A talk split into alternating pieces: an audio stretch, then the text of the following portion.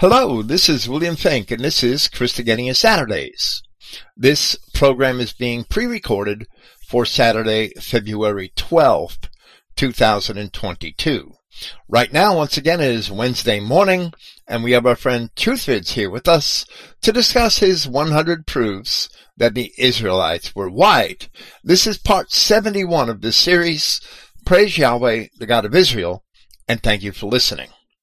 In our last presentation, we discussed many of the countless similarities which the Hebrews had with ancient Greek culture, demonstrating the fact that Hebrews and Greeks held many beliefs in common, even if one side was from a pagan perspective. Now we shall discuss the similarities between the Hebrew language and the languages of Europe, mostly Latin, Greek, and English. Those similarities go far beyond the basic facts, the basic fact that the nations of Europe use a Hebrew Phoenician alphabet, as many of the most basic words are so similar in sound and meaning that they must be directly related. But before we get into that discussion, we shall discuss a prophecy which, where Yahweh God had promised that he would speak to his people in a language other than Hebrew, and that language must have been Greek. Hello, Truthvids. Thank you for joining us once again.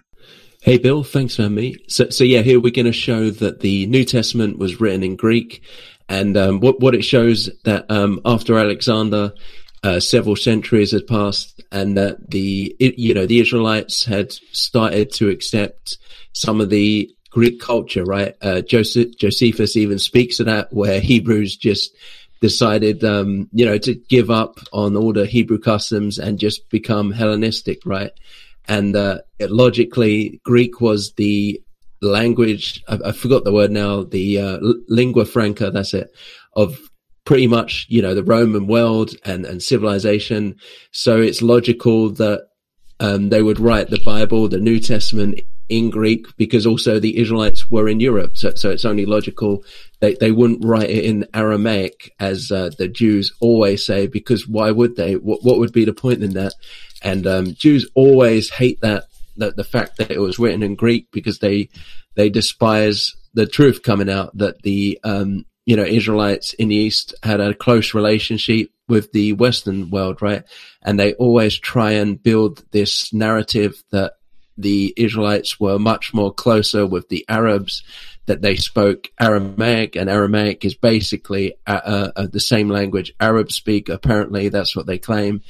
Now they're even claiming that all these languages are under the umbrella of, uh, if I pronounce it right, Afrocentric, but basically uh, nigger language. That that's what they're also claiming. So they're claiming a lot of things all at once, right? Just as long as it's not the Israelites were white. that that's basically what they're trying to cover up, right, Bill? Well, right, absolutely. The fact that first that Yahweh did prophecy that he would speak to his people in a different language.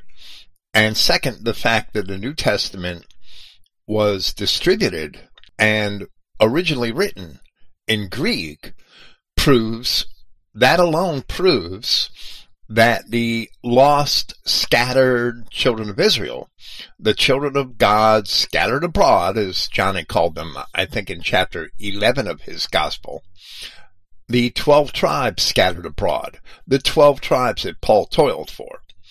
These men writing in Greek were writing to people of the Greek speaking world, which was basically the Roman Empire.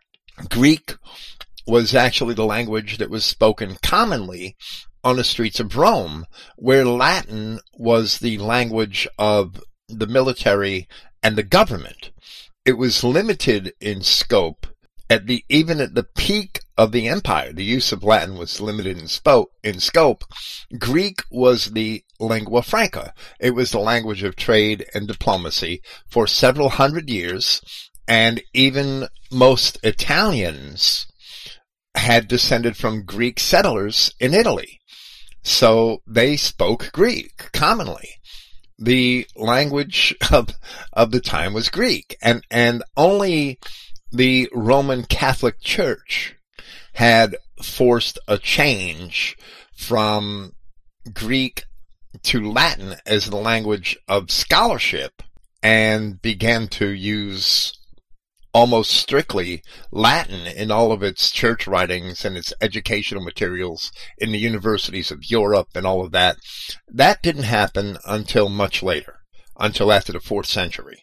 So the, the New Testament the new covenant that was promised to the children of Israel back there in the Old Testament was written in Greek, which proves that those children of Israel scattered abroad would have been familiar with Greek and lived in that white European world. Period. This should be a no-brainer. That this shouldn't even be questioned. There was a push though towards Hellenism in Judea from the second or third century. Without a doubt, there was, even Josephus had recorded where certain Judeans petitioned Herod to build a gymnasium in Jerusalem. And they, and he did. And, and you could see that also in a lot of the personal names in the New Testament, where many of the names of the apostles and other people with whom Christ had, had dealt or ministered to in the gospel, where a lot of those names are Hebrew based, but a lot of those names are actually Greek. The, the name Jason comes to mind and the name Stephen, the first martyr. Stephen, the first martyr, had a Greek name. The word Stephanos is a Greek word and it means crown. John Mark. Now, Mark, John Mark was the name of one of the apostles, and his mother had a house in Jerusalem. Acts chapter 12, her name was Mary, which reveals that she was a Hebrew, and his name was Johannes, which is actually a Hebrew name, Hellenized, but his surname was Mark. And that's actually a Latin name. It's not even a Greek name. It's a Latin surname. Aside from John Mark, there are many characters who are Hebrews in the New Testament who have Greek names. Jason and Stephen being the first two to come to my mind. Luke is a Greek name. And Luke was probably a Hebrew. It, it's not given, it's not certain. But if he was the Lucas at Antioch who was learned in the scriptures, and I believe he was, he's mentioned in Acts chapter 13 perhaps, then I'm, I'm trying to look for the entry. Then he certainly is a Hebrew. And that was when Luke started working with Paul was after Antioch. So Matthew is a Hebrew name. Of course, Peter is a Greek name, but his actual name was Simon, which is a Hebrew name. Most of the apostles had, the apostles themselves had Hebrew names. Timothy is a Greek name. It, it's Titus is a Greek name. Now, you may say that they're converts from overseas, but Timothy, again, his mother was a Hebrew and his father was a Greek. And that may have been the case with John Mark, that his father was actually a Roman. That, that's a strong possibility because his surname was a Latin name. But there are plenty of other, other figures in the New Testament that had Greek names. And we could see the amount of Hellenization that went on from the frequency of those names. That these people were Hebrew people who were accepting of Greek language and culture. And Bill, when um, Christ renamed Simon to Peter and he said Petros, w- would that be, did he use the Greek word? D- do we know if, if, if uh, Christ was speaking Greek or Hebrew to, to the apostles? But if you named him a Greek, uh, gave him a Greek name, well, that reveals it, right? Well, it, it's difficult to assert that one way or another because even Paul had used the Hebrew term to refer to Peter in an affectionate way, he used the term Cephas, which is actually the Hebrew word for stone. So it, it's difficult to gather whether Christ had actually used the Hebrew or the Greek form when he spoke those words. It's, it, it could be argued. And, um, Paul, he, he he had a Hebrew version of his name, Saulus, but he chose Paul, right, when he went round because uh, people would be more familiar with that and understand it, right, Paul? But that shows that he was going to, to the Greek world as well, of course, right? I'm, I'm not, I'm not really certain of that. I don't think that he changed his name at all. I think that his name may have been Saulus Paulus. It, if you look at the account in Acts, and Paul came from a notable family, and Luke didn't know much about Paul, ostensibly, when they first met. But when Paul and Barnabas go to, on their first missionary trip, and they go to the Isle of Paphos, they meet with a man named Sergius Paulus, who was a prudent man who called for Barnabas and Saul and desired to hear the word of God. Now, a few verses later, Luke writes, Then Saul, who is also called Paul, filled with the Holy Ghost, set his eyes on him. And in my opinion, because I can't prove this, Sergius Paulus must have been familiar with Saul in order to call for him and want to hear what he and Barnabas had to say. If Paul had the same surname, Saul, who is also called Paul, then Luke is making a note of that here. It's very possible the two men were actually related. Because Paul, as he says later in the book of Acts, as he attests, came from a notable family of Pharisees it's very possible that Sergius Paulus was a Hebrew who was a Roman appointee at Paphos. That's possible. I'm not, I, wouldn't put money on it. I wouldn't stake my reputation on it, but it's very possible that these two men were related and that this is when Luke learns that Saul's name was also Paulus, was also Paul. So what we have is Luke from this point forward begins to refer to Paul by his surname, by the name Paulus, rather than by his given name or the name Saul. And there once again, we see a case of Hellenization because Paulus is a Greek, it seems to be the Greek name where Saul, of course, is a Hebrew name. That's my opinion. That there's something going on there that, that's deeper in the relationship between Sergius Paulus and Saul, who's also called Paul, right? Who's also called Paulus, Acts chapter 13 verse 9. And that's why, I, I mean, why would two men who are common Hebrews have access to the governor of an island? He was actually a proconsul which is a, a, a fairly high rank in Roman government. At least Luke calls him a proconsul in his use of the word antipatos, which is actually the head of a province, right? Okay. That's my opinion. So there's more to that name Paul.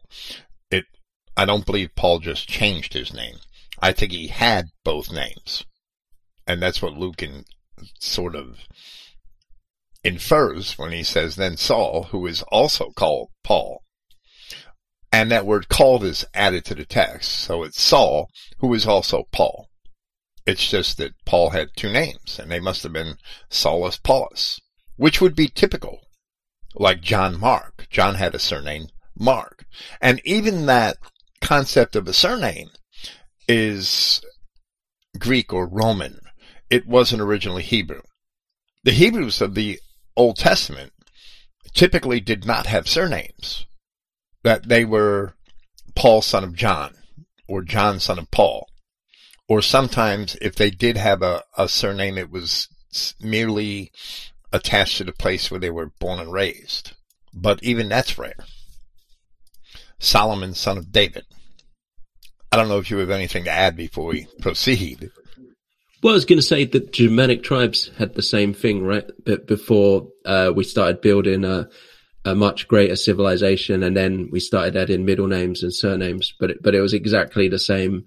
So so you imagine just the Hebrews or Israelites got deported, and then you know when they came to um, Europe, it was exactly the same, right?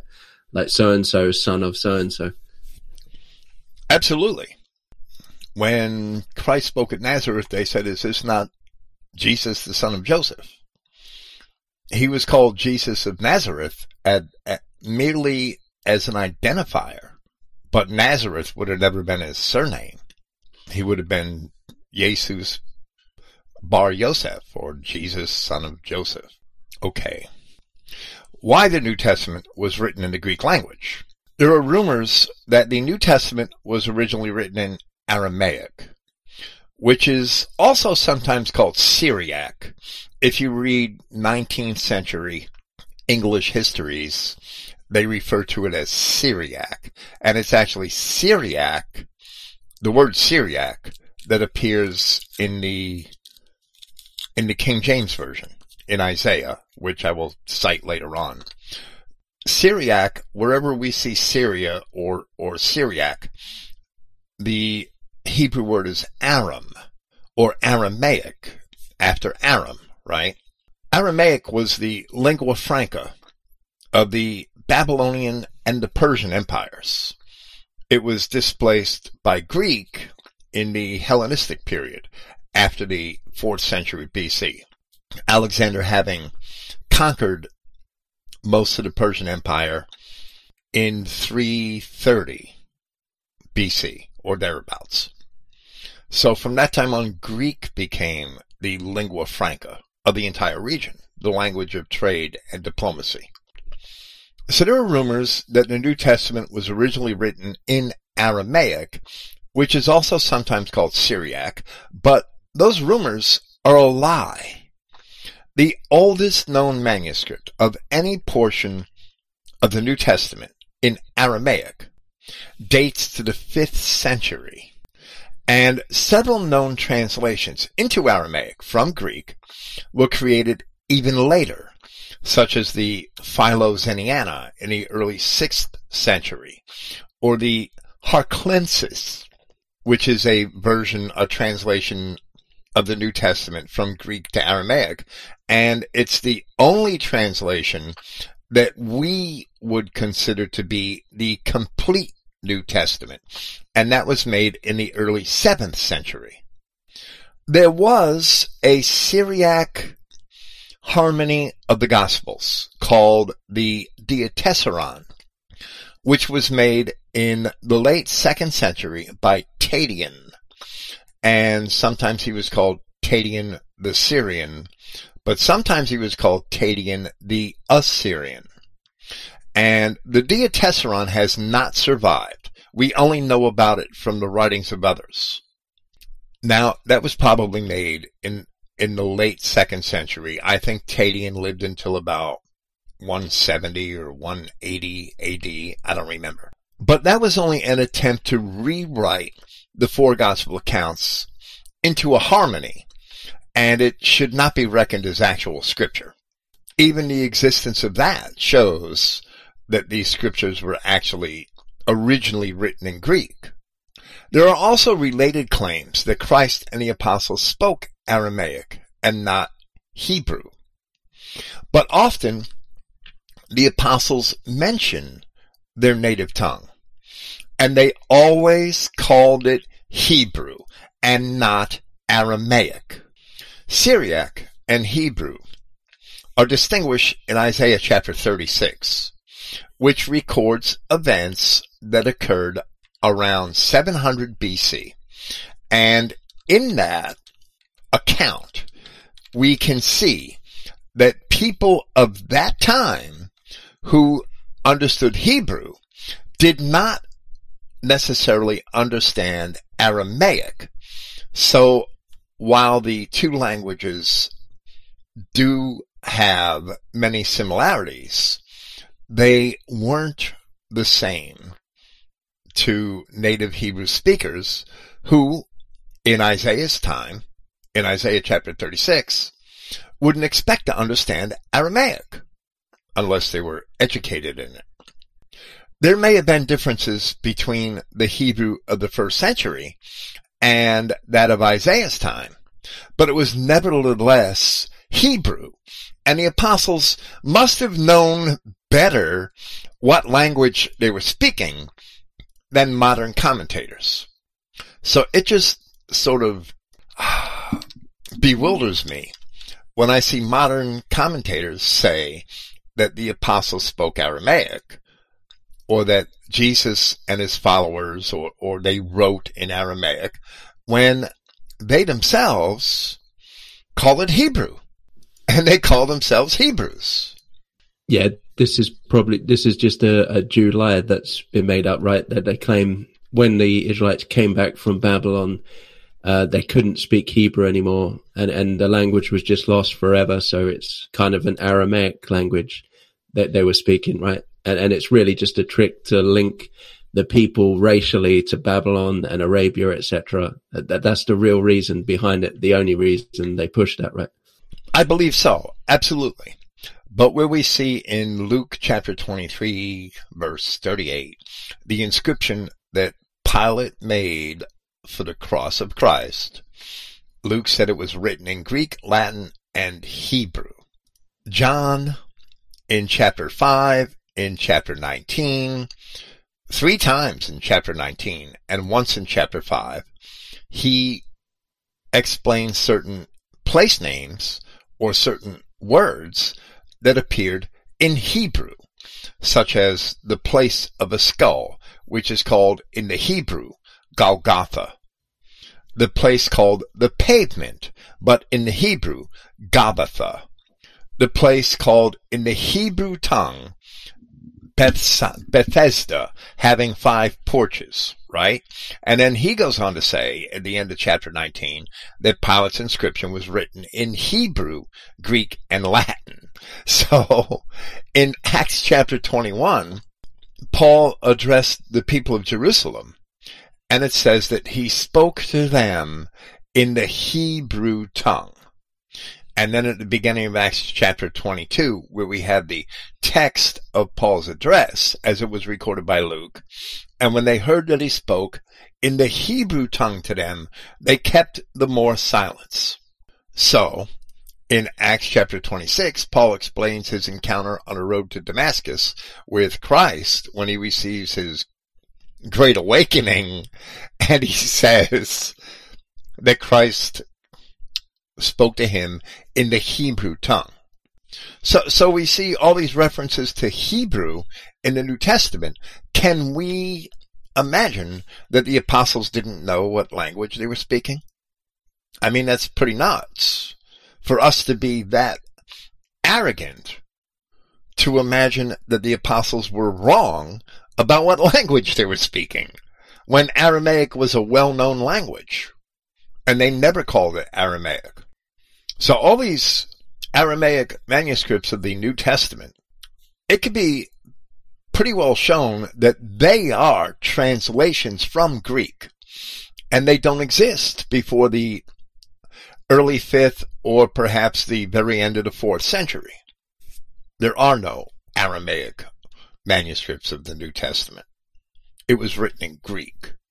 And there's a plethora of manuscripts surviving that go all the way back in Greek, that go all the way back to the second century. And we have generations of early Christian writers who cited the scriptures in Greek and who wrote in Greek and who never indicated that there were any Aramaic copies that were older than the Greek copies which they were reading and, and citing. So the, the idea that the New Testament was originally written in Aramaic is absolutely contrary to the entire history of the New Testament. The only book of the New Testament which may have any claim to have been originally written in Hebrew is the Gospel of Matthew. As the second century Christian writer, Papias of Hierapolis, had left an ambiguous statement that Matthew collected the oracles in the Hebrew language. Then, the later second century Christian writer Irenaeus, writing perhaps 30 or 40 years after Papias, Irenaeus had also attested in his Against Heresies in Book 3, Chapter 1, Paragraph 1, that Matthew also issued a written gospel among the Hebrews in their own dialect. Now, if we read later accounts, we would see that the Ebionite Christians, who were a heretical sect of Christianity that developed in Judea in the second and third centuries, I believe, that those Ebionite Christians had used what they said was Matthew's gospel. But they didn't use the letters of Paul. They hated Paul. They despised him. Just as we see the people of first century Jerusalem despise Paul because of his teachings on the law and the old covenant. So they continued to despise Paul and they used this gospel, which was evidently and perhaps it was a corrupted version by then because they did not believe that the Ebionite Christians rejected the notion that Yahshua Christ is God incarnate. They rejected that. So it seems to me that they were following Jews, but they claim to be following Matthew's gospel. But even if Matthew may have written a gospel account in Hebrew, it has not survived to this day and the Gospel of Matthew, which we do have, was originally written in Greek. It is not a translation. So Matthew probably wrote his gospel in both languages.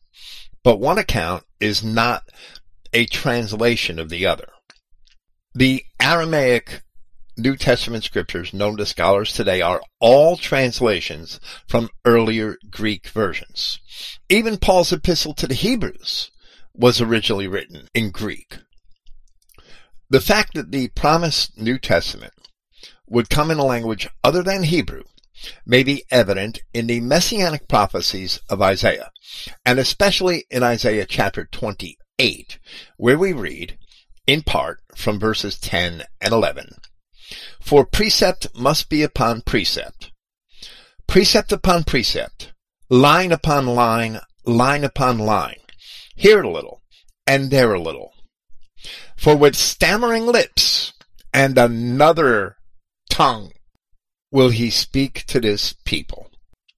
Of course, Yahweh God would speak to the people in the form of Yahshua Christ, the Savior and Redeemer, whom he had promised throughout those prophecies of Isaiah. So he would do it from a Hebrew perspective with stammering lips and another tongue, which means a different language. The process of transforming these scriptures into Greek began shortly after the time that Judea became subject to Alexander the Great. According to Judean tradition, recorded by Flavius Josephus, in the opening paragraphs of Antiquities, Book 12, the Macedonian ruler of Egypt, Ptolemy II Philadelphus, had requested of the high priest in Jerusalem that a translation of the Hebrew scriptures be made in Greek for his library at Alexandria. His request was granted, and describing it, Josephus even repeated the fable, and it is a fable, that the Judeans sent six elders out of every tribe. And that's 72 men, but the name of the work was ultimately called the Septuagint, which means 70 and not 72. Where Josephus repeated this fable, he contradicted his own words in Antiquities Book 11, where he said that, therefore, there are but two tribes in Asia and Europe subject to the Romans.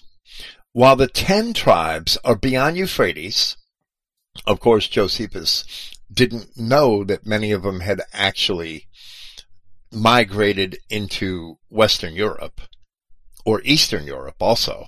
He just knew that they were still beyond Euphrates in his own time. While the ten tribes are beyond Euphrates till now and are an immense multitude and not to be estimated by numbers. And of course, when we look at who was inhabiting all the regions beyond the Euphrates at the time when Josephus said that, we find Scythians, Saka, Goths, Massagetae, and we can identify those people with the ancient children of Israel through the Assyrian inscriptions. There is little doubt that during this period, and I'm speaking of the third century BC, the translation of scripture, which we know as the Septuagint, had appeared and that it was ultimately well known to the apostles. But I can't accept the fable of its having been translated by six elders out of every tribe because I don't know from where or how the Judeans of the third century BC could have gotten 60 of those men from the 10 tribes that were beyond the Euphrates. I don't think it would have been possible. Uh, but this also shows that from the third century onwards, uh, if if there's truth to what Joseph, Josephus is saying, that the scripture would be available, right? Uh, if it's in Greek, all the um, the the Alexandria that was a, a, famous place of learning, right? So many of the elders or, or, learned men would have went there, and they would have had access if they wanted to read the Hebrew scriptures in Greek. And we can see that that likely influenced a lot of philosophy, right? Which we've brought up before. Well, yes, it did, and it did influence a lot of philosophy, but I believe that Greeks had access to Hebrew scriptures even long before they were translated into Greek. And, and there is probably enough material to compose an essay on that, that certain early Greek philosophers had access to the scriptures there are intertestamental period writings that survived in Greek that have not survived in Hebrew. And among them are the books of the Maccabees, especially First Maccabees, which we would expect that the chronicles of the Hasmonean kings, we would expect them to have been written in Hebrew, but they only survived in Greek. The book of Tobit, I believe, only survived in Greek. The book of Judith, I think that only survived in Greek, but I'm not 100% certain of that. Some of the apocryphal books of Daniel, such as Susanna, only survived in Greek. The Wisdom of Sirach. Now, Sirach had written his wisdom. I believe it's actually the wisdom of his grandfather and he evidently lived sometime around the third century, the end of the third century BC, I believe, the beginning of the second. And that only survived in Greek. No Hebrew copy of that survives. So was it written in Greek? I can't say that. The Wisdom of Solomon only survived in Greek, and there's no extant Hebrew copy. Now, they claim that was written in Greek, but I've rejected that in my own commentaries on the Wisdom of Solomon and, and argued as to why. So it, it's that the contemporary literature of that time is more telling, I believe. Sirach and First Maccabees, that these things only survive in Greek. I don't believe there is a Hebrew Sirach. I'm going to double check myself. But we can move on. We don't have to let that hold us up. Speaking in approximate terms, There are nearly 300 citations of passages from the Old Testament found in the scriptures of the New Testament. Of these, almost a third are verbatim or nearly verbatim citations from the Septuagint. And close to another third are somewhat modified, often merely for context, where it is still evident that the Septuagint text was the source. Now, of the balance, some are paraphrased, while others favor the Masoretic text or, on occasion, the Aramaic Targums. And this pattern is not consistent among the authors of New Testament scriptures. For example, the citations from Matthew and the Revelation seem to favor the Septuagint less frequently than those of either Luke or Paul. In any event, all of our New Testament authors cited scriptures from the Septuagint, often enough to reveal that they were certainly familiar with scriptures in the Greek language. Even James chapter 4 verse 6, which cites Proverbs chapter 3 verse 34, is verbatim from the Septuagint, except that it has theos rather than kurios. Peter has that same variation where he has theos rather than kurios. But the rest of his citation of Isaiah chapter 40 verses 6 through 8, which is found in 1 Peter chapter 2 verses 24 and 25, is nearly, but not quite, verbatim from the Septuagint. Peter added a couple of words here and there that basically clarified what he thought Isaiah meant. So while the differences are minor, the Septuagint was certainly the inspiration for Peter's text in that citation. The fact that the New Testament was written in Greek and that Greek translations of the Old Testament were made in anticipation of the fulfillment of those words found in Isaiah chapter 28, that with stammering lips and another tongue will he speak to this people, help to prove that Christ never intended to come merely for Judeans, but rather he came for the lost sheep of the house of Israel, for the twelve tribes scattered abroad who had mostly all come to know Greek to one degree or another by the time of his coming. If Yahweh God knew beforehand which language he had in mind when the words of Isaiah chapter 28 verse 11 were recorded, Greek must have been that language, and of course he knew, because he is God. So this leads us to discuss the many similarities which the Hebrew language has with other European languages. Even if Greek is markedly different than Hebrew, it also has marked similarities. And both Latin and English also have sufficient similarities with Hebrew that they must all be related languages. They must have all been related in deep antiquity. So that's our next subject. Yeah, and if you think about it, when um, Jacob went to Egypt to meet his son Joseph, um, just from memory, I think there were 70 of them or 72, something like that. So just a, a small family, right, in, in comparison to the world. And that language and, you know, the alphabet that they developed whether it was developed all there whilst they were in bondage or they already had some kind of uh, writing was, was somehow that small family, th- that language ended up in Europe, right?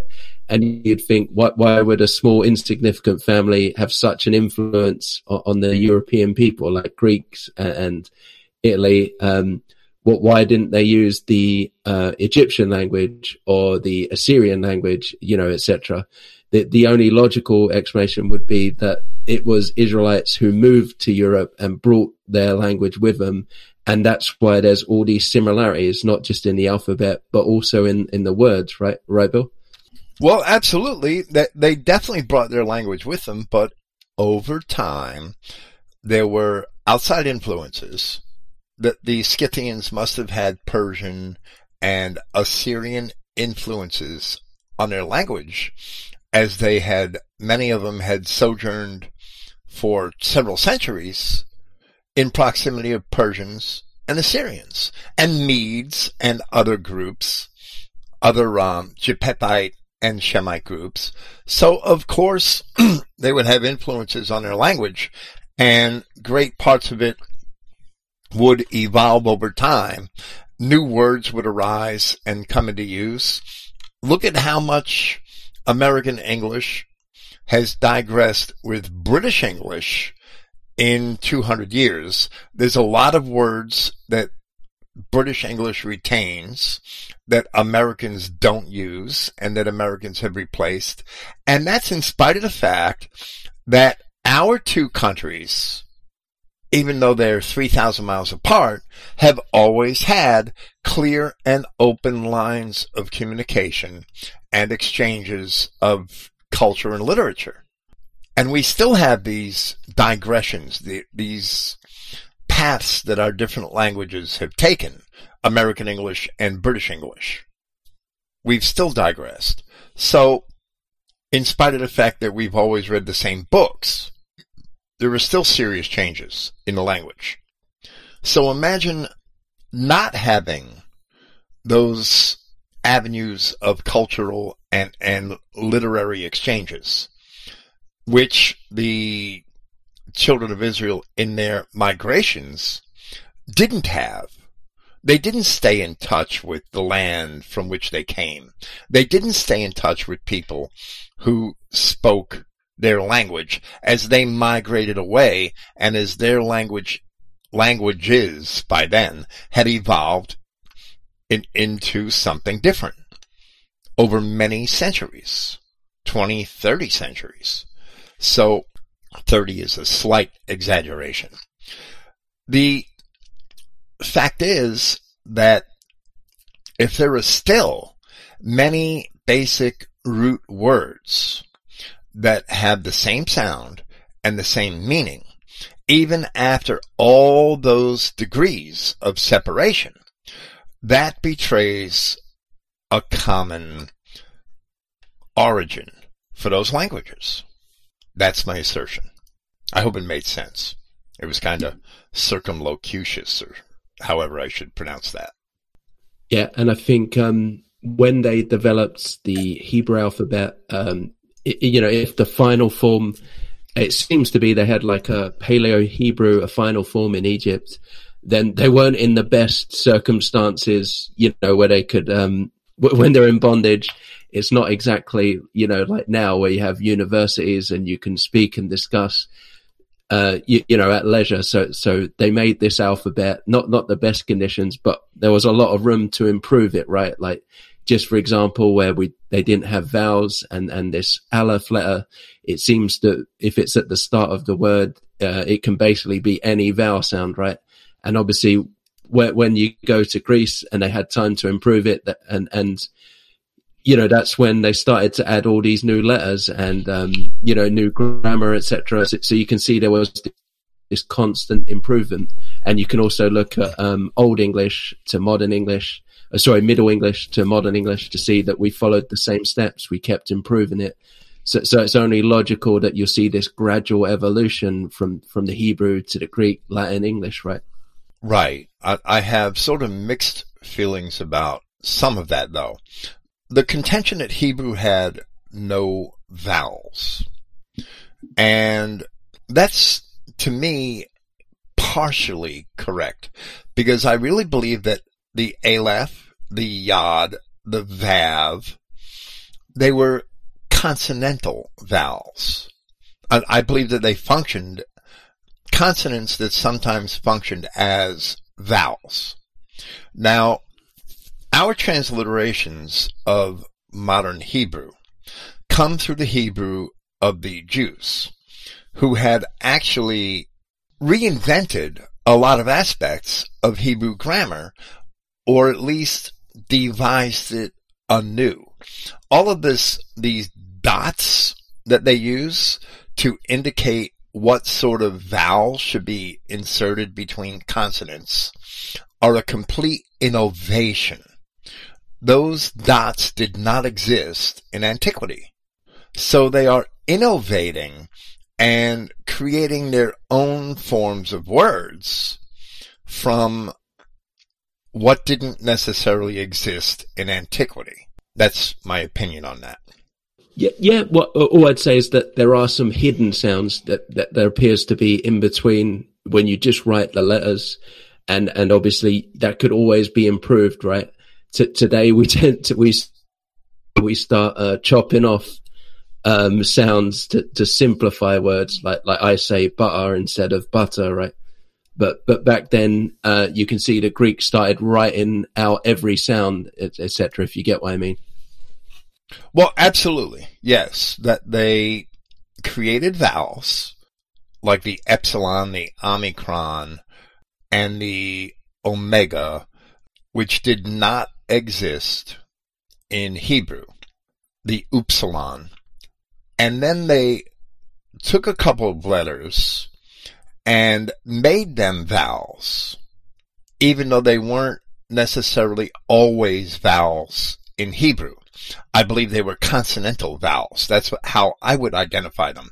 And that's in Greek, that's the a, the alpha or the aleph and the iota or the yod.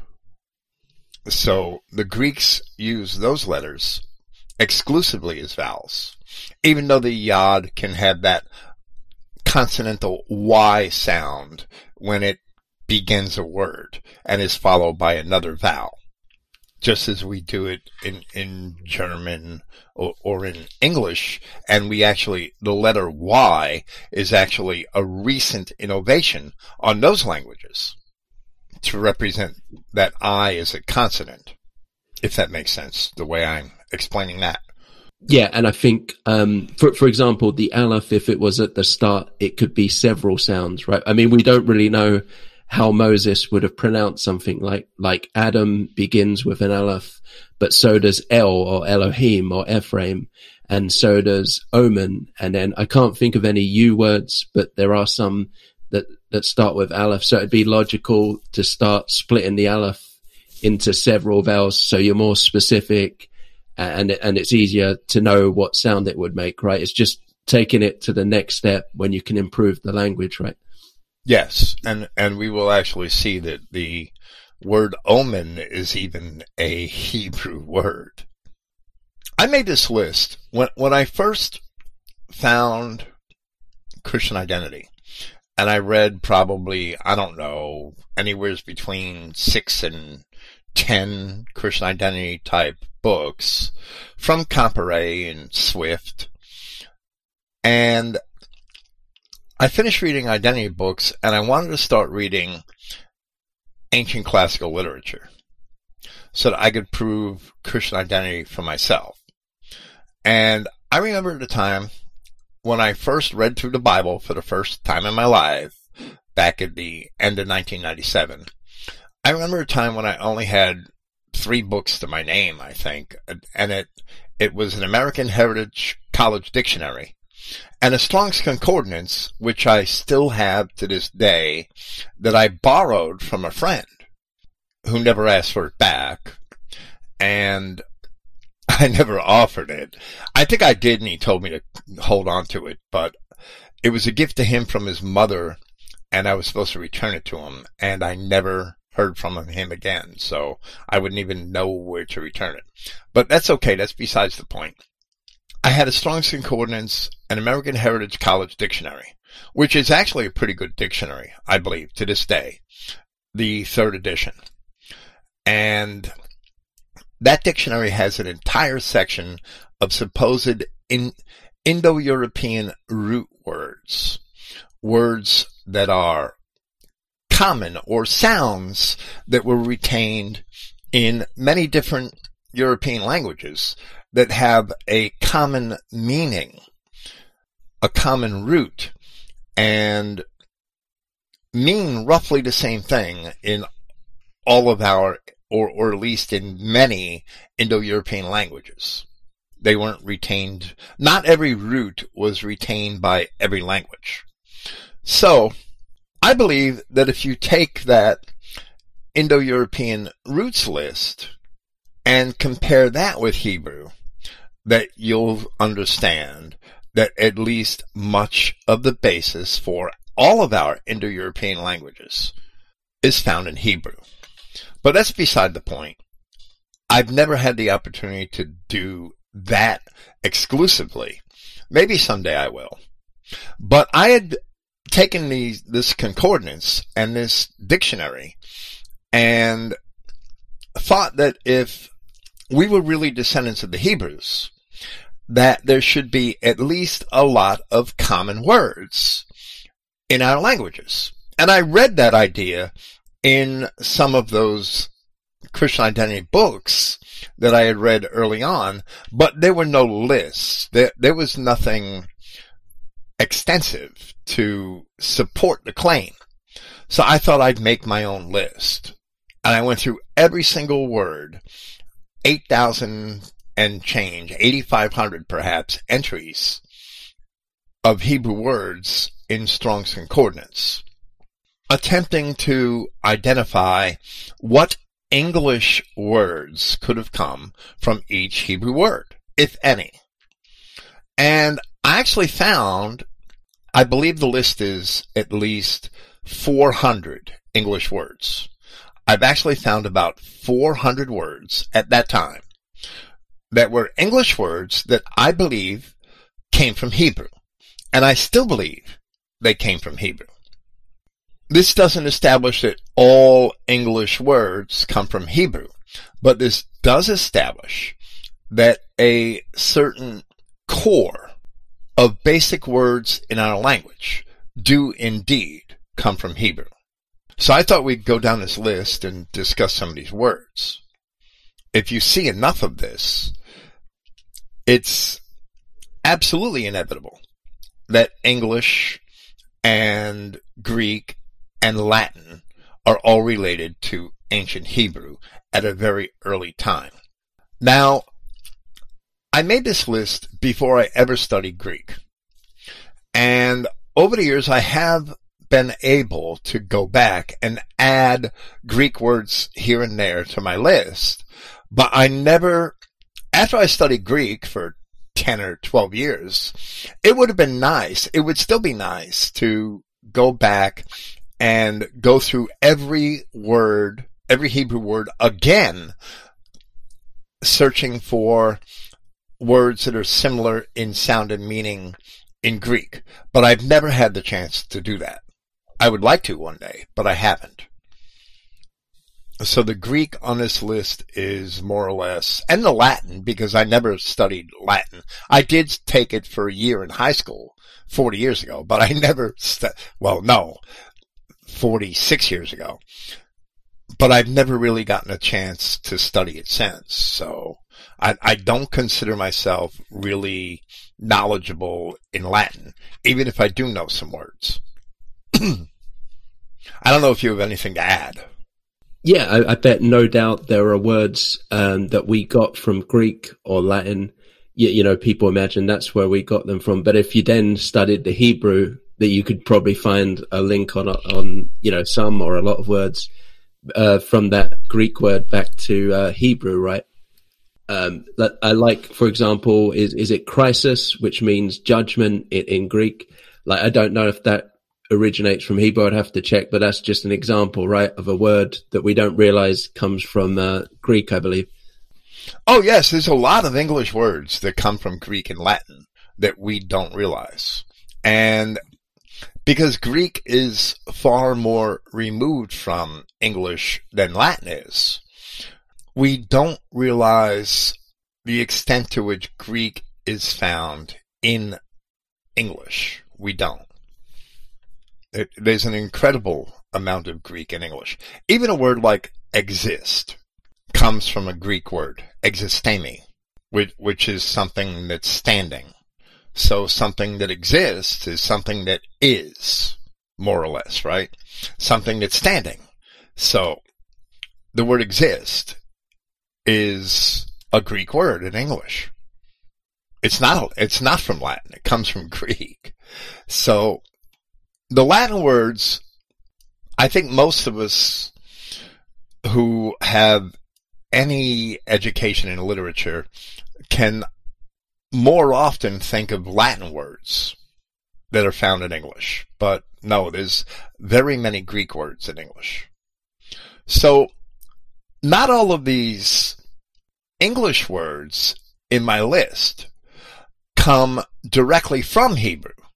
Some of them certainly have, many of them certainly have, but some of them may have come into English through Latin or Greek. However, the Latin and Greek terms are similar to Hebrew words. In Hebrew, Strong's number 95 is Agora, and it's spelled A-G-O-W-R-A-H. And all of these spellings I'm going to offer are the way that Strong had transliterated these Hebrew words in his concordance. Now sometimes I adapt his transliterations. Strong's did a few things that are strange to me. A lot of times he doubled a consonant when there's only one occurrence of the consonant in the Hebrew. So when I transliterate it, I omit the doubled consonants generally. So I don't know why he did that, but I didn't think it was right. So this word agora means something gathered in Hebrew. And the Greek word for market is agora. So are you going to tell me that the Greeks didn't have a word for market until they met some Jew? That's not true. Strong's number 103 is a verb, agar. It's clearly related to agora, and it means in Hebrew to gather. So, an agora is something gathered, and agar means to gather. And there's a Greek word, ageiro, A-G-E-I-R-O, instead of A-G-A-R. And ageiro in Greek means to bring together or to gather together. So imagine that. Now the Greek endings on their verbs changed with the conjugation of the verb, right? Whether it's first person, second person, third person, singular, plural. So if I want to say you gather, I would probably say ageira but I gather is ageiro. So that ending changes. Is is the Greek city Argos uh, related that to that? Do you think where the um, when the Danans came from Egypt, that was their major city, right? And that's why they were called the Argives. I couldn't, I wouldn't speculate on that, but it is possible that Argos was a marketplace.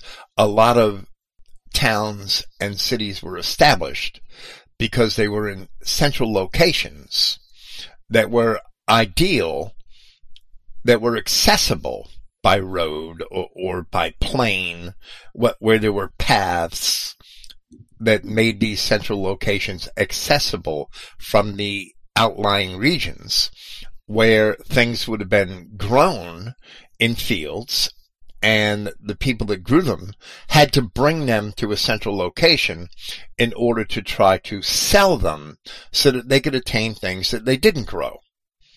Right? If I grow corn and if you grow cattle, then I'm going to take a bunch of my corn and trade it for some of your cattle. That's how marketplaces began. So yes, it's very possible that Argos could have come from that's the name Argos could have come from that same concept is possible. But I wouldn't say it was definite because we really don't know where the name came from. But that's very possible. I would agree. So this Greek word ageiro means to bring together or gather together. It's the same meaning basically as the Hebrew agar, which is to gather. And from that, I believe, came the Greek term agros or farm, which gives us our English term agra, our English prefix agra, which we use for words like agriculture, which is farming. And there's also a Latin word, ager, which is a farm. And we gather things from a farm. And that's how we create an agora or a market in Greek. So, this is a related word, another related word to the same set of words. And that's Strong's number 106. And that's, I'll pronounce it Egropha. It's E-G-R-O-P-H-E according to its Strong's transliteration. And there's another word, Garaph, G-A-R-A-P-H, which the Aleph was evidently dropped. And Agropha is a clenched hand or a fist. And graph is to bear off violently. And there's another word that's very, very similar to those two words, but it's even further on in the alphabet. It's Q-A-R-A-B. It's Strong's number 7126. Karab. And it means to approach. And this Garaph and Agropha give us the English words grab and grope. And the Latin word capere, which is to take hold of. And that ending it on the Latin word also changes. That's the infinitive form, I believe. But it changes according to the conjugation of the verb whether it's singular, plural, first person, second person, third person. That's an infinitive. It, it's, would be, might be capero in, in the first person singular. I'm not positive. And a German word graben. All, I believe, came from these he, similar Hebrew words that have similar, very similar meanings. Strong's number 113. Adon means Lord or sovereign. And that gives us both the Greek and Latin Adonis and the Germanic word Odin. All come from that Hebrew word meaning Lord and have basically the same meanings. Adonis was a god, but Odin was a lord, the name of a king. There could have been uh, multiple Odins, right? That really made uh, him famous, kind of multiple merged together. Yes, I believe there were multiple Odins, and that the word is simply a title for Lord, which is right from Hebrew. And, and when you look at the Germanic legends, Odin came from Asa. Asa is Asia. It's Roman Asia. And the Scythians who migrated up into Germany in the second century AD. Odin led his people from Asia. And this can be pretty much determined. The history of Odin and his journey with his people from Asa to Northwest Europe can be pretty much stitched together and pegged down to that time frame through the ancient Saxon chronicles which were translated by Sharon Turner in his History of the Anglo-Saxons, that Odin, because all the later Saxon kings count account for their rule in the in the and their genealogy in the number of generations that they were from Odin, we can pretty much determine that Odin was a Germanic king who lived in the third century AD or thereabouts. And then you have the Aesir and the Vanir, and the Aesir are simply the Germanic tribes that came from Asia, where the Vanir are, I believe, the Germanic tribes that had migrated into Europe from the regions around Lake Van, which I believe is in northern Iraq, if I'm not mistaken. And they were all Scythians, descendants of the ancient Israelites. So Odin was the title for their lord, their king. The Hebrew word found at 116 in Strong's Concordance, Edain. Edain means then of time, and I believe it's the origin for the English word day.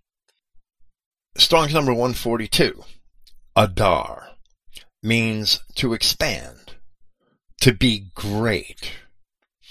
And I believe that's the root of the Latin word adorare, which means to adore or to worship, and gives us the English word adore. Strong's number 183. The Hebrew term ava means to wish for. The Latin verb avere means to desire or to long for. And you could just write to wish for in that definition. My definitions of Latin come from the New College Latin and English Dictionary by John Traupman, which is an excellent little softcover book. It really is. So, Adar is to expand or to be great in Hebrew, and it's to adore or worship in Latin and English. Ava is to wish for in Hebrew, and it's avere, which is to wish for in Latin. It's also avarice in Latin, which means greedy, and that gives us the English term avarice. So that shows you how the meanings can evolve as well, right? From uh, to wish to, and then later it's seen as being greedy. Yes, absolutely. And I believe that the concepts are related. So the meaning evolves, but it still keeps that basic core concept of wanting something. It just became used in a negative way. Strong's number 191 is basically evil. It's E-V-I-Y-L, which in Hebrew is probably an Aleph, a Vav, a Yod, and Alanda, I'm sure.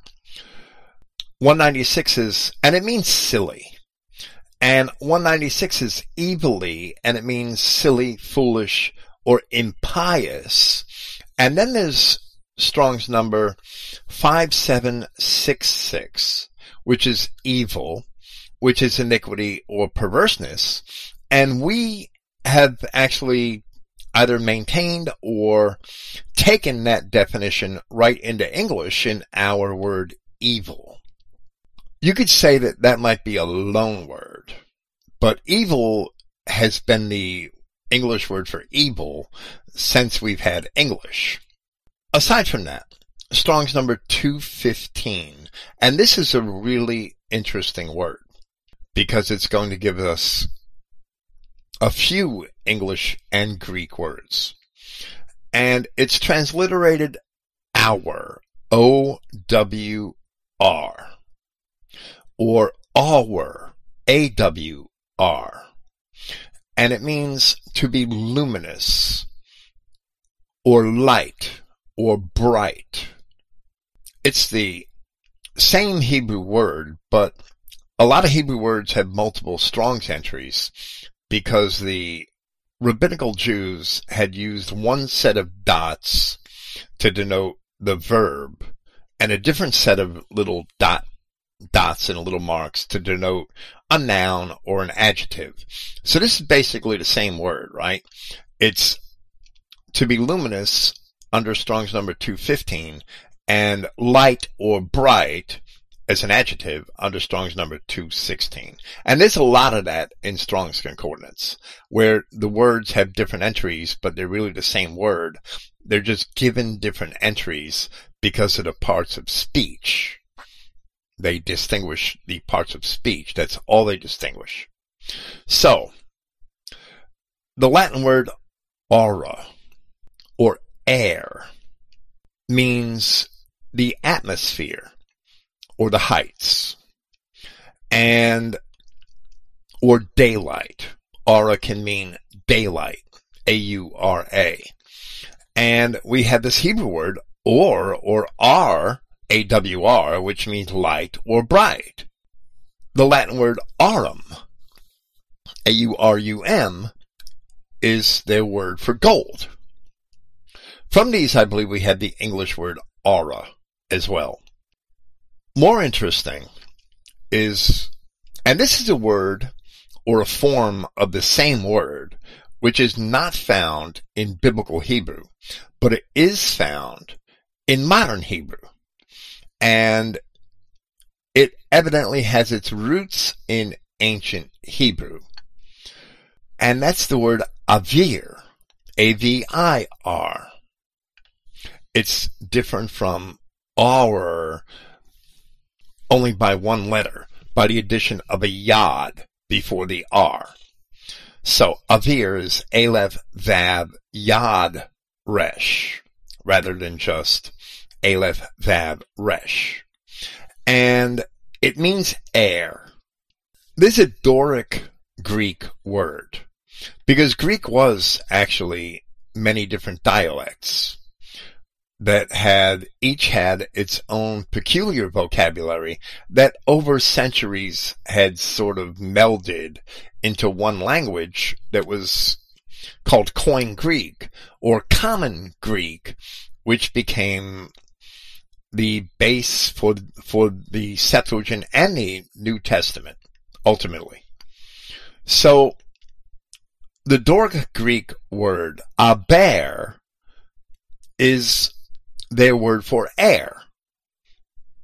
Now, it might be that same word, which the Greeks ultimately split into air, dropping the B sound, and ahither, which is the ether or the brighter, purer air, where air is the lower atmosphere, the air around us. And the, the ether or aether is the upper atmosphere. And there we once again see that core concept, which is to be luminous or light or bright, in that word aura, which the Latins, the Romans had used for aura, which is their way of saying air or atmosphere. So we see a proto-Greek word, aber, in that word, that Hebrew word, which means air, which is avir. They're the same word. The V often became a B in Greek spellings. This is an interesting word. This next word is interesting. It's Strong's number 264. Akava. And it means fraternity or brotherhood. Now, I really believe that that's also the basis for the Greek word akahia, but I don't have that in my list. That, that's a belief that I don't think I could establish. But this akava, which is fraternity or brotherhood, is very similar to a Greek word that has no other logical origin. Academia, which would be academia, which is the name of the school where Plato taught in the 4th century BC. And I believe that's the basis for the word academy, which can be a fraternity or a brotherhood in a school. The Hebrew word ish, which means a man or a male, is the basis for, I believe, the English suffix ish. English is an English man a man of the tribe of the Angles. Danish is a man of the tribe of the Danes. And that's how we got that suffix, in my opinion, from that Hebrew word for man. Yeah, so that must be pretty ancient, right? You imagine that was something that the Saxons and Angles brought with them and, and they used that name and it just kind of carried on. But the origin kind of got lost because we also now say Spanish but you don't say it with others like French or German. So, so it must be just something old that, that was lost, right? And, and maybe they used it back in like King Alfred's time ish or something like that, right? Well, right. I really do believe that originally it meant a man as it does in Hebrew, that somebody Spanish is just a man who's from Spain. But like you said, it's not used in every case. Okay, Strong's number 504, Eleph, means an ox or a cow. And this is clearly a loan word into Greek and Latin, but it's telling to me, I, I did have, and, and I'll mention them as we proceed through these lists. I do have some loan words here. I've removed some, but the ones that I do have aren't loan words into English. They're loan words from Hebrew into Greek and Latin They were obviously made at a very early time. Because the Greeks knew about elephants long before the time of Alexander the Great and called them elephants. And the Romans must have also known about elephants long before they came into Judea. So these are ancient, ancient connections between Greeks and Hebrews. Because even though the word Aleph was borrowed into Greek as the word alpha, the word alpha doesn't mean an ox or a cow. In Greek, they used other words to, to describe them, like bous. So, an Aleph is an ox or a cow, and the Greeks took that word, elephas, for elephant, and the Romans, in Latin, it's elephantus. And that gives us the English word elephant, but I also believe it gives us the English word elk, comes from Aleph. That's my opinion. Yeah, it's interesting. You just wonder how that, that came about, right? It just seems a bit random. Um, maybe there's more to it. Maybe there was uh, alternative meanings as well for Aleph that just aren't in the Bible. Like it also means a thousand, but um, you, you never know. But it is just weird, just random elephant. Why they would use Aleph for that, right? Right, exactly. Why would they use Aleph for that, which is an ox or a cow? There must be a, a deeper, older connection than this just being a Hellenistic loanword. And elephants are mentioned in Greek literature by that name, Elephas, before the Hellenistic period began. Strong's number 539 is Aman, and it means to build up or support, to trust or believe, to be true or certain. Of course, to know something is true, you have to have facts building it up or supporting it. So, Aman bears those meanings, but it basically means to be true or certain, or to believe that something's true or certain. So, the verb form at 540, Aman, same spelling, means to believe, and I believe this is an adjective at 544. The word omen, it's spelled, that Aleph is transliterated as an O instead of as an A, and that's verity or truth.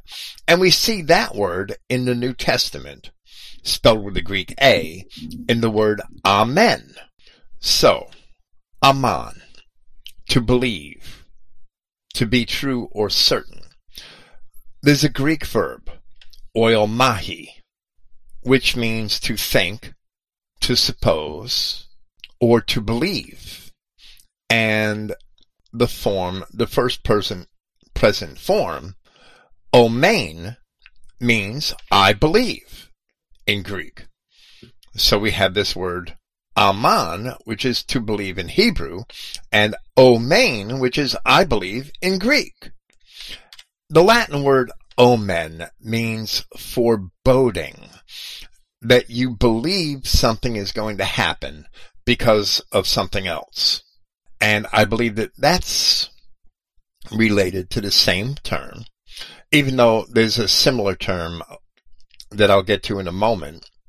And the English word to mean, I believe comes from aman, to mean what something means, what you believe about something.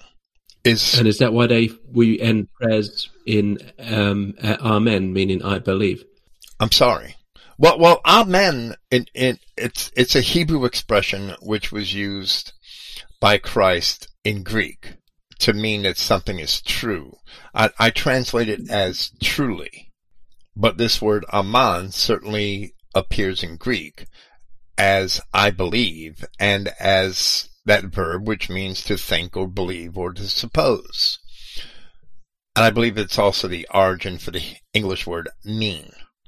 There's a similar word at Strong's 561 and 562.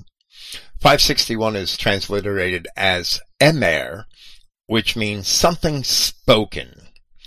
And 562 is amer, O-M-E-R, which is a promise, a word, or a speech.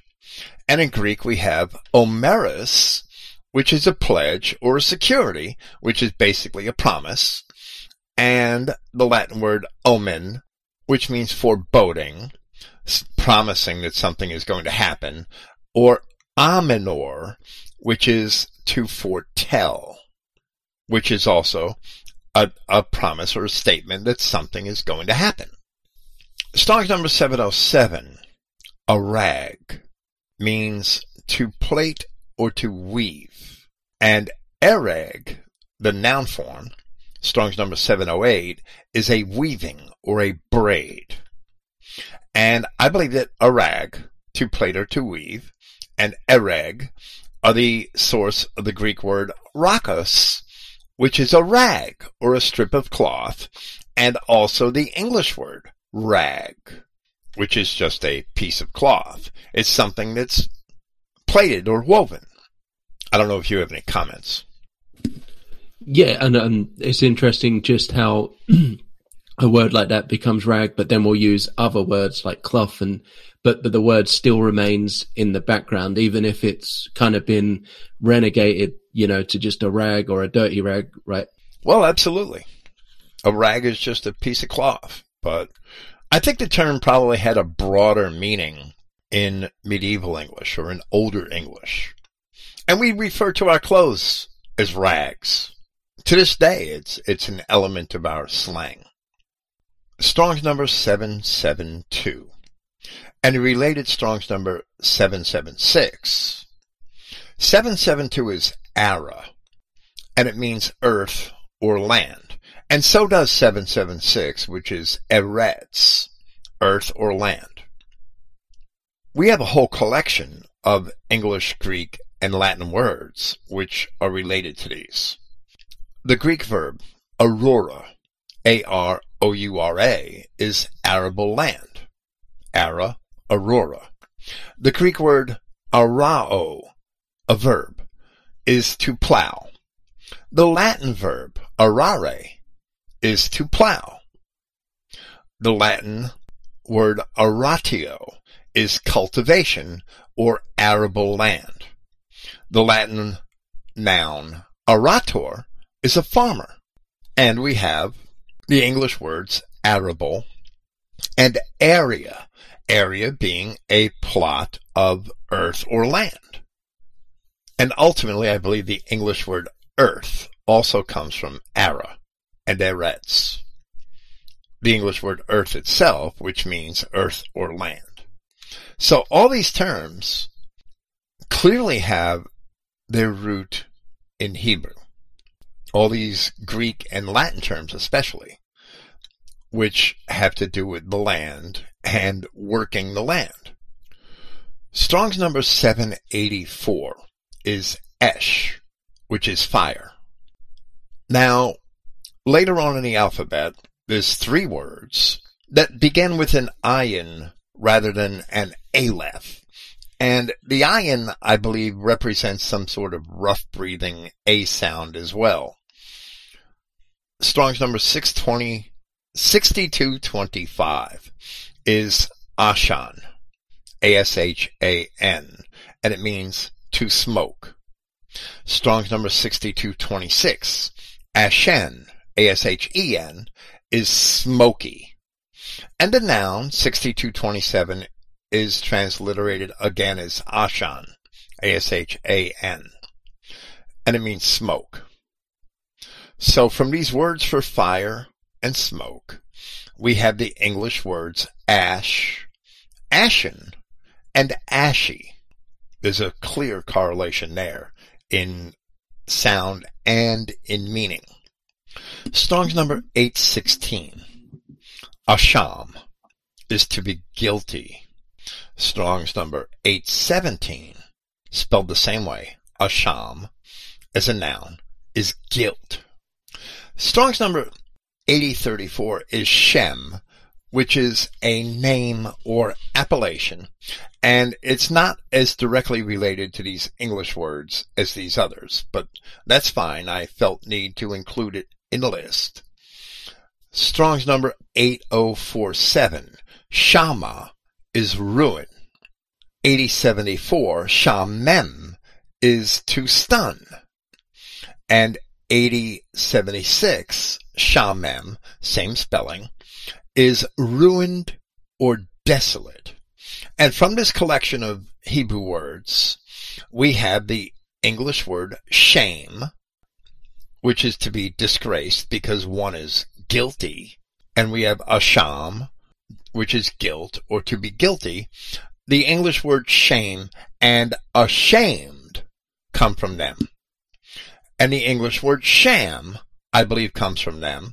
And the English word shambles, which is, I believe, directly derived from shama and shamem, which is to be ruined or desolate. That's interesting because in the um, Odin legend, the y- Yggdrasil, is it the tree of life, is an ash tree as well, which, which is interesting when you connect it to, uh, to shame or be ashamed or guilty, right? That um, Adam and Eve were guilty, and, and that's why we uh, have to go through this life, right? I don't know if it's just a random connection, but it was an ash tree, right? Yes, I believe so. It was supposedly an ash tree. I don't know how they would have spelt that in Gothic or Germanic, however. I don't know. I would have to look into that. This word sham, and this is why I mention Shem, which is a name or an appellation. A sham is something which is not what it's supposed to be. It's not what it's purported to be or named. So I believe there's a connection there. Very often words come to mean the opposite of what they originally did because of their use in common vernacular. Moving on to Strong's number 859, Attah, A-T-T-A-H. This word actually has several different transliterations. So I will run through them all. Attah, A-T-T-A-H, Ati, A-T-T-I-Y, Atem, A-T-T-E-M, Aten, A-T-T-E-N, Atena, A-T-T-E-N-A-H, and Atena, A-T-T-E-N-N-A-H. They are all a collection of second person pronouns. And I believe they are the source for the Latin verb attentio, which is attention. If I am trying to get your attention, I use a second person pronoun like, hey you in English. You is the second person pronoun. Hey you. But in Hebrew it would be ata or atena or aten. And that gives us the Latin verb attentio, which is attention. Attention is a way of saying to a group, listen to me. I have something to say. I want to address you. Second person pronoun. But we have a verb, attentio in Latin, or attendere, which is to notice or to pay attention. And from that, I believe we have the English word attention through Latin. But the Latin clearly comes from the Hebrew. Okay. Strong's number 862 is Atuk. A-T-T-I-W-Q or UWQ. Strong's transliterates it both ways. It's a ledge or offset in a building. I believe that is the source for our English word attic. Strong's number 935 is bow, and it means to come or go. I believe that's the origin of the English word bow, which is a curve. It comes and goes. I can't prove that. This next one is much clearer. Strong's number 952. Bore, B-O-W-R, actually means to bore. Or, as a noun, it means a pit hole. And that is certainly the source of the English word bore, to drill a hole through. And possibly the word born, the hole whence ye are dug. Strong's number 954. Bush, B-U-W-S-H, is to make pale, to make pale, and by implication to be ashamed. I believe that's the source of the English word blush. So it kind of got number, a reverted meaning, right? I'm sorry. It kind of ended up the opposite, turning red, right, rather than white. Yes, I believe a lot of words end up the opposite of what they are. But if you're ashamed, you'll blush. Oh yeah, like embarrassed, right? People go bright red, yeah. Yes. So, Strong's number 956, the word booth, B-U-W-T-H, means to lodge overnight, and that must be the origin of the English term booth. Strong's number... Also, uh, Sukkoth, is that a compound word of booth? I don't know if Sukkoth is a compound of booth because it would have a K in it rather than a yeah. B or a beta. But it's possible that those two words are related in more ancient Hebrew.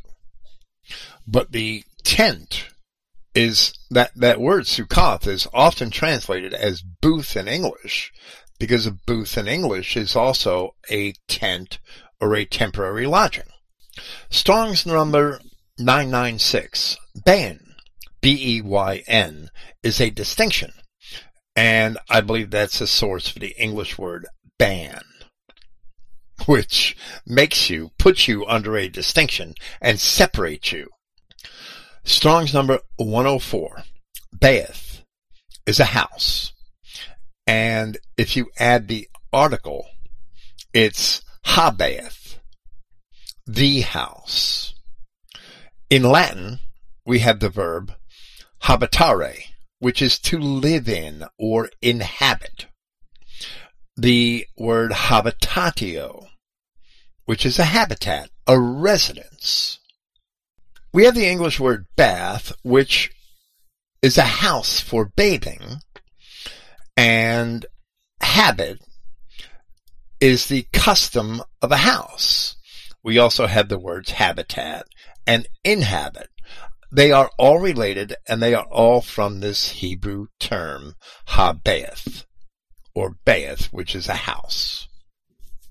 And like this is the most basic or one of the most basic things in our life, right? Having a house. And if even that comes from Hebrew, you should really wonder how the hell did that come from Hebrew, right? Absolutely. But that's how it came from Hebrew. That word habeb, the house, habitat. It, it's, I don't see how the Romans could come up with such a term randomly for house or for a place to live in or inhabit, a residence, habitatio, when the Hebrew word is habeth, the house, those terms have to be connected. They are far too similar in form and in meaning. Strong's number 1082, balag, B-A-L-A-G, is to break off or loose. And the Latin word plaga is a wound or a gash or a welt. And I also believe that the English words plague Pillage and plagiary may have come from the same word. To break something off is to wound it if something breaks loose in English, it's a plague, or you pillage things by breaking them off or loose. And that's also a form of plagiary is a form of pillage. So I believe those words are related.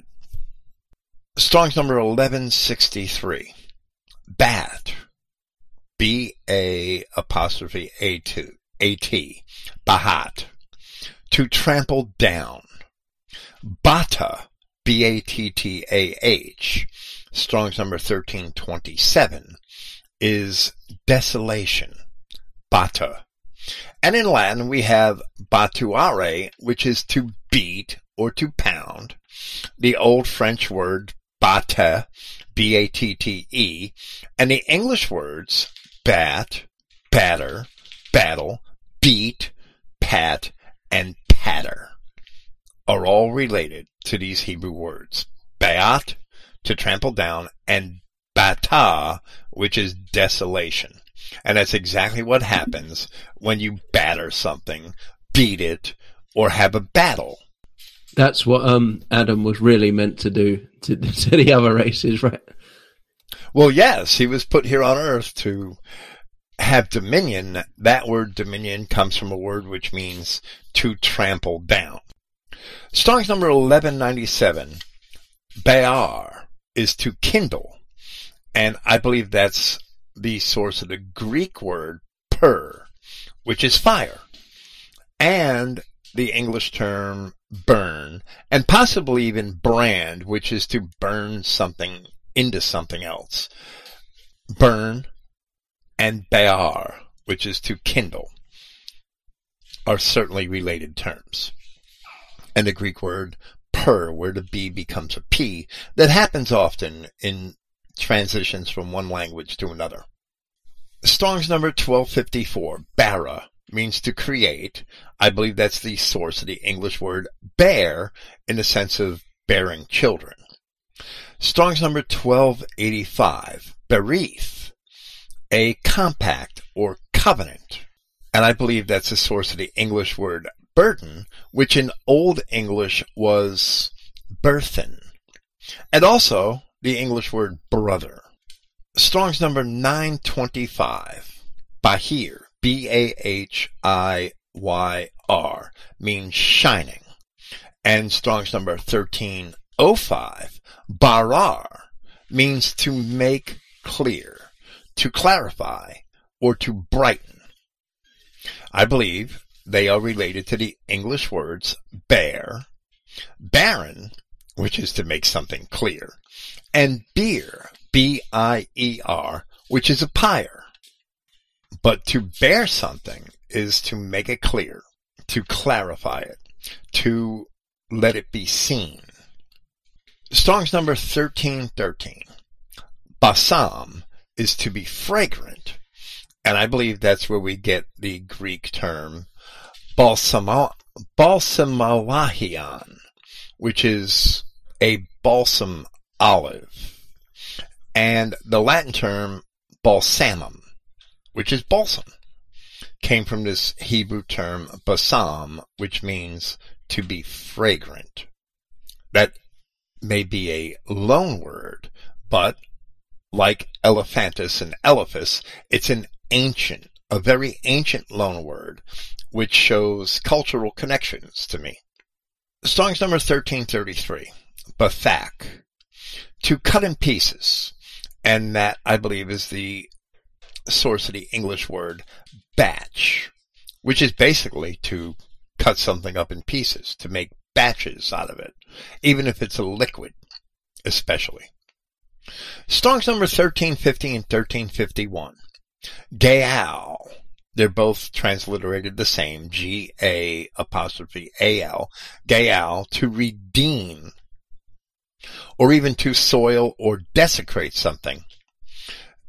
I believe that the idea of being redemption, that's the source of the English word gaol or jail. Strong's number 1443. Gadar, to wall in or around.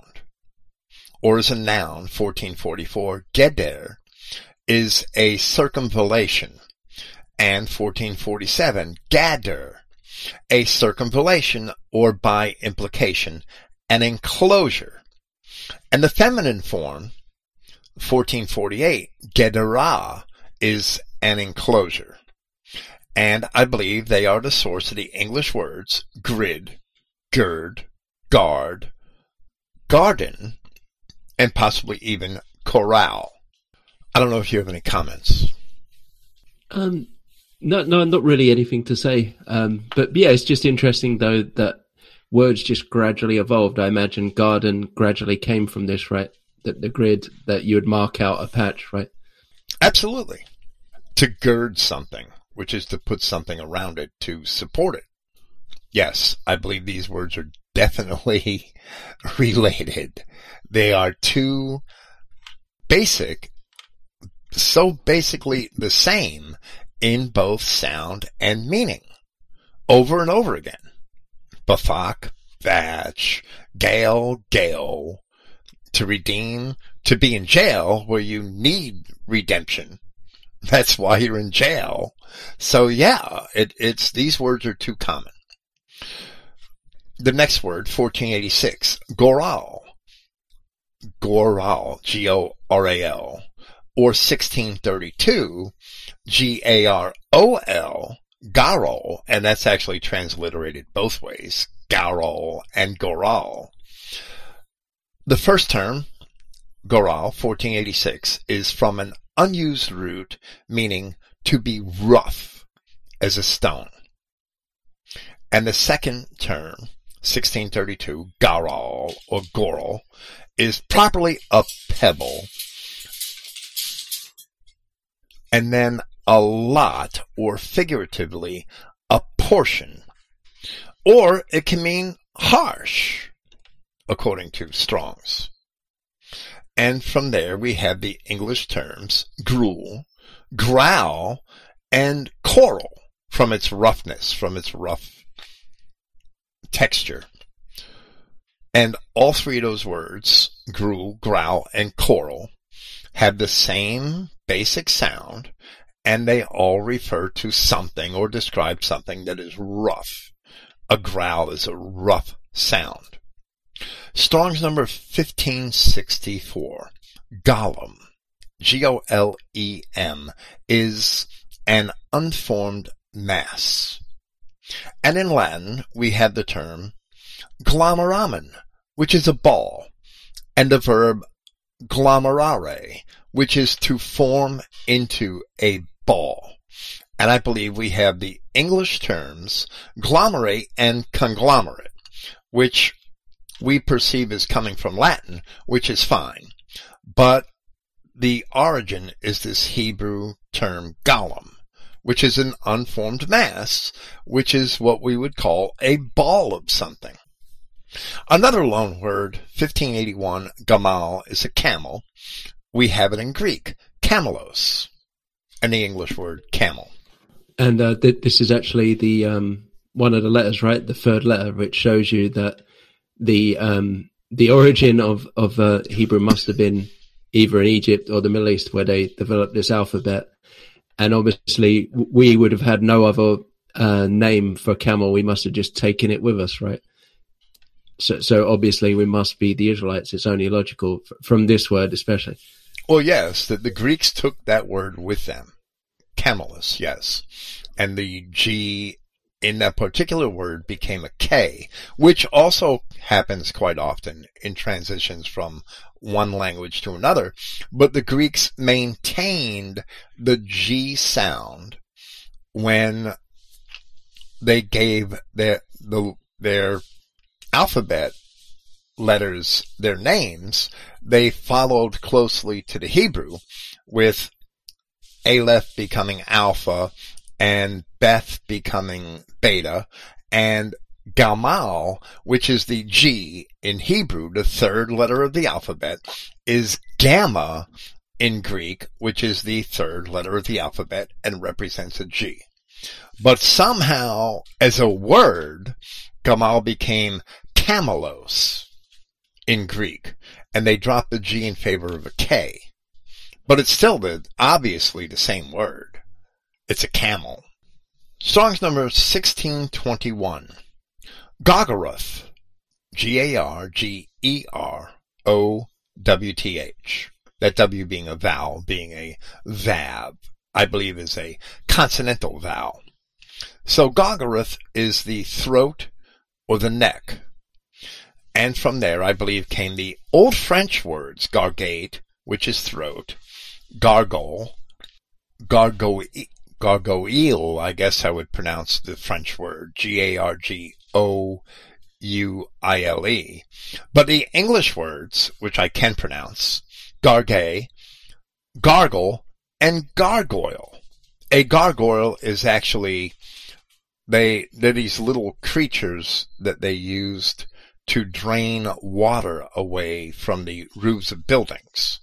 They would go down the gutters into the gargoyle. The water would travel down the roof into the gutters into the gargoyle and the gargoyle acted as a spout where the water came out of its throat. So I believe that's where the term came from, gargoyle, from the same idea for throat that we see in the English and French words gargoyle and, and gargole and gargate and gargle. And they all came from this Hebrew word for throat, which is Gargaroth. The throat I thought you neck. meant the um, statues on the churches with a red gargoyle. Yeah, probably because a Jew designed them. I don't know. That leads us to a similar related term, Strong's number 1627, garon, G-A-R-O-N, which also means the throat or the neck, and I believe gives us the English word groan. 1659, gashash, G-A-S-H, A-S-H, gashash, to feel about is, I believe, the source for the English word guess, which is basically to feel about, to guess. The Middle Dutch form is gissen. Strong's number 1724, daham, D-A-H-A-M, to be dumb, dumbfounded. Strong's number 1820, dama, to be dumb or silent. This is clearly the source of the English word dumb, which is to be silent, to be unable to speak, to be dumb. Strong's number 1826. Damam, D-A-M-A-M, to be dumb, to stop, also to perish. And in this I see the origin of the Latin word dormire, which is to sleep, or dormitare, to be sleepy. And we get the English word dormitory from there, but also the English word dormant. And they're all from this Hebrew word damam, which is to be dumb or also to stop or perish. Something dormant is something that looks dead or something that's asleep. 1752. Dur. D-U-W-R. To gyrate or to remain. 1755. Dor. D-O-W-R or just D-O-R. A revolution of time, an age. The Latin word, the verb durare, means to last. Durabilis means durable or lasting. The English words dur, durable, duration, and endure, which all last for a revolution of time or an age, the Hebrew word dur. Oh, and this is where Noah was, was it pure in his dur, which shows you pure in his duration, right? yes. Yes, just when was... people uh, question, oh no, no, it doesn't mean that. Well, here you can see it, right? Oh yes, it does mean that. It definitely means that. He he was pure in his having endured because he's seventh from Adam, and he's still a pure Adamite, a truly Adamic man, who's also perfect in his toledah, or descent. So both words are used. And it's a, it, it's a Hebrew parallelism that shows us that both words have basically the same meaning in that particular context. Strong's numbers 1758, 1759, and 1760. These are all verbs. They're all defined as verbs. Douche, D-U-W-S-H, douche, D-O-W-S-H, dish, D-I-Y-S-H, and the Y and the W are actually the, the, the W is a vav and the Y is representing an iota in the spelling. But sometimes the Hebrew scribes did make the error of, and not only the scribes, but also readers of Hebrew made the error between the Vav and the Yod because the two letters are formed exactly the same. If you make the stroke just a little too long on that Yod, it looks like a Vav. So douche, douche, dish, it's the same word. 1760 is the feminine form of it, dasha, and they mean to trample or thresh, to trample or push down. And I believe that's the source for the English word dash. Danish daska. The English term dash. Strong's number 1768 is a preposition. D. D-I-Y, it's spelled. It's probably just a D with a yod in Hebrew. And it means of. And that is the origin, clearly, of the Spanish preposition de, which means of, or the French and Italian D, which is D apostrophe, and means of. Same exact meaning, and basically the same spelling. 1777, 78, and 79 are also all very similar. Dean, D-I-Y-N, and we see the same problem here that we saw in the last group of words that meant to trample or push down. D-I-Y-N and D-U-W-N. And the vowel, of course, is added in.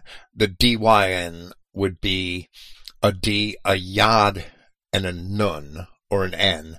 And the D-U-W-N would be the D and the Vav and the Nun. And those words mean to rule or by implication to judge. And then in 1778, Dean, D-I-Y-N, is to judge. And 1779 is the noun form, and it's in both forms, Dean and Dune, and it's judgment or justice. And that, I believe, is the source of the English words Dean, which is somebody who, who sits over a school, right? He's a judge over the school or ruling over the school as the word can mean, to rule and by implication to judge. That's the source of the English word dean and the English word deem, D-E-E-M, which is to judge something, to deem it acceptable or not, or, or whatever you're deciding. And um, also the the word Dan, Dan, right? The the tribe of Dan that means to judge. And some people pointed out that um, Dan or Don, I believe, also means ruler or something like that. A, a Don. I think a Don can Don can have that term in certain contexts, especially perhaps in Italy. Okay. Strong's number 1818. Damn. Blood. I really believe is the source of the Latin word damnare, which is to condemn, and the English word damn. When you're damned, you're liable for blood. Strong's number, and this is related, Strong's number 1822, Duma, D-U-M-M-A-H, is desolation, and I believe the source of the English word doom. To be doomed. To be desolate. And all Jews are doomed because of their blood, right? Yes, absolutely. Strong's number 1856.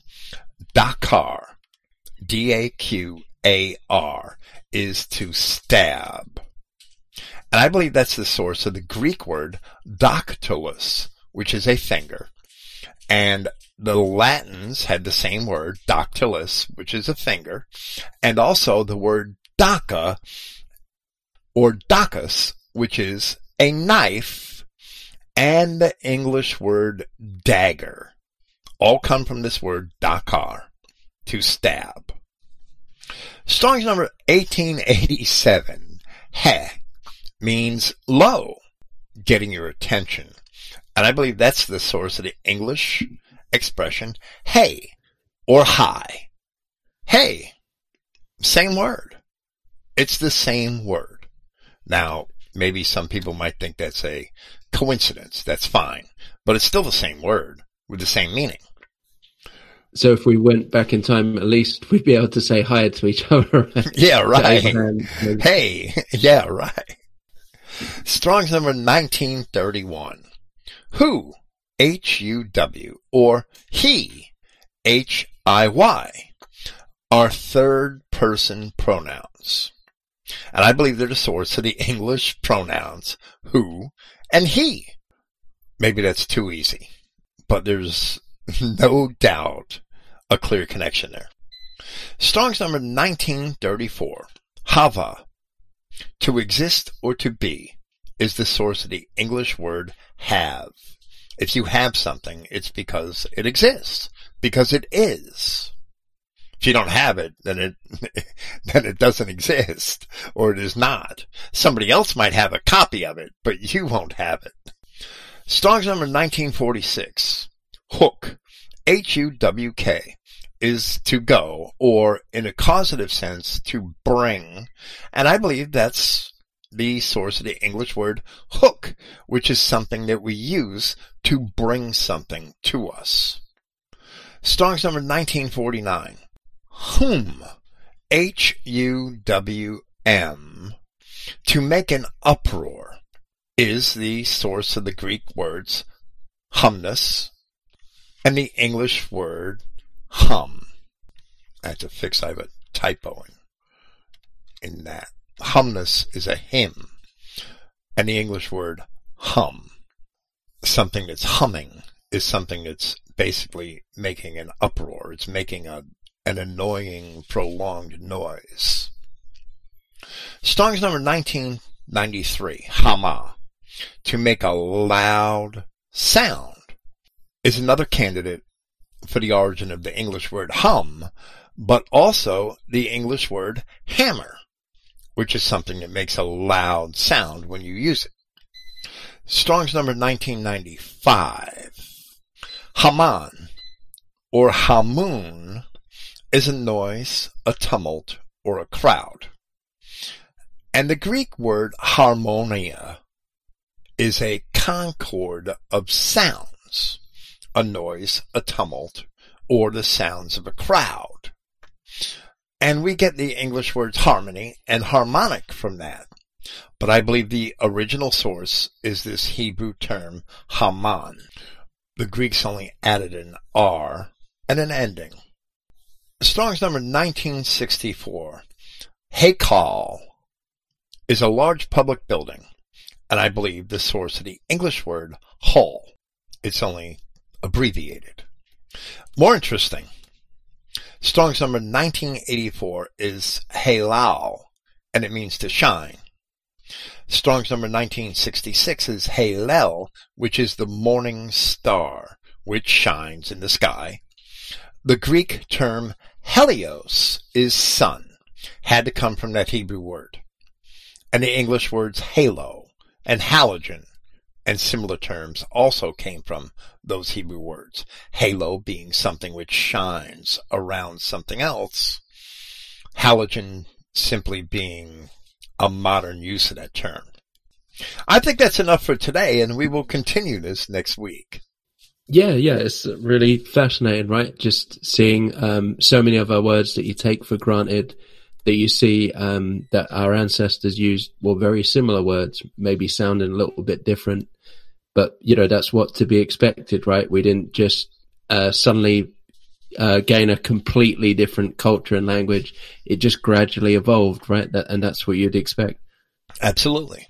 And other words in English have no root at all in Hebrew because they probably came from other sources, from some of the other surrounding nations, or they evolved over time on their own, and new words appear in English all the time. It, it's, look at some of these words that you use, like loo and lorry, which a lorry is a truck, right? You don't hear that term in America. Or, or oh, a lorry, yeah, yeah. To go to the loo is to go to the bathroom. You don't hear that in America. If you stood in New York and said, I have to go to the loo, do you know where the loo is? People would look at you like you're an alien. They wouldn't know what you were talking about. so I've heard people have said that in Australia and they've looked at them and went, Oh, you mean the Kazi? So they have a completely different uh, name. yeah, right. And we don't use that term here either. And I'm sure that there are probably dozens and dozens of terms that you use in Britain that we don't use here. Some of them may not be as common, but those two terms are very common, Loo and Lorry. And we don't use them here. The, the one I've always found funny is how we have, um, like underwear and trousers or pants and trousers, but you have pants as your trousers. So sorry, I've got confused. You have underwear and your pants, right? Whilst we would just say pants and trousers. So your pants are your underwear. Yeah, exactly. Okay. Here the word pants is a synonym for trousers. So if you were referring to underpants or underwear, you would say underpants. You wouldn't just say pants. Oh, right. Okay. I could go out and about town in my pants. I would never go in my underwear, right? So if you said somebody was walking around town in his pants, that might be offensive in Britain, but it would be normal here. Right? I yeah, mean, exactly. So what's the problem? well, they were Fruit of the Loom. Oh, you mean his underwear? Okay. That's funny. Yeah, there's probably um, many occurrences of that too, where the same word is used to describe something slightly different. I wouldn't doubt it. Yeah, like um, chips, uh, we would call them crisps. Uh, I'm sorry, the, the I'm getting confused. Well, yeah, we have crisps and chips, but you have chips are crisps, right? And you say fries. I think from the French, French fries. Yes, I think. I, I don't think the word French fry came from the French. I, I think perhaps the French popularized what we call a French fry. But it's basically just a fried potato. And we call them yeah. fries for short. It's a fried piece of potato to qualify that. And they're called French fries, even though they come in different shapes. I think the French may have popularized that one crinkly shape that's so popular here. But yeah, there's going to be all kinds of differences like that. But the, I, I mean, lorry is a much bigger difference because it's a word that's not even used here. And it means a truck, but it means a certain type of truck. I'm not sure. Yeah, yeah, lorries would be, um, like a massive truck, you know, a long one that supermarkets would use to uh, move all their stuff in. Okay. So that's a relatively new invention, the massive truck. I mean, it's the last 70, 80 years that it's been developed. So that's just a totally different term that evolved in England for something that appeared probably in both countries around the same time. But we just call it a truck or a tractor trailer. Okay. I guess that's enough for today. And we'll see you next week. We'll be back here with the same list next week. Yep. Thanks for me as always, Bill. Praise Yahweh, God of Israel, God of our European race. Thank you. Praise Yahweh and good night.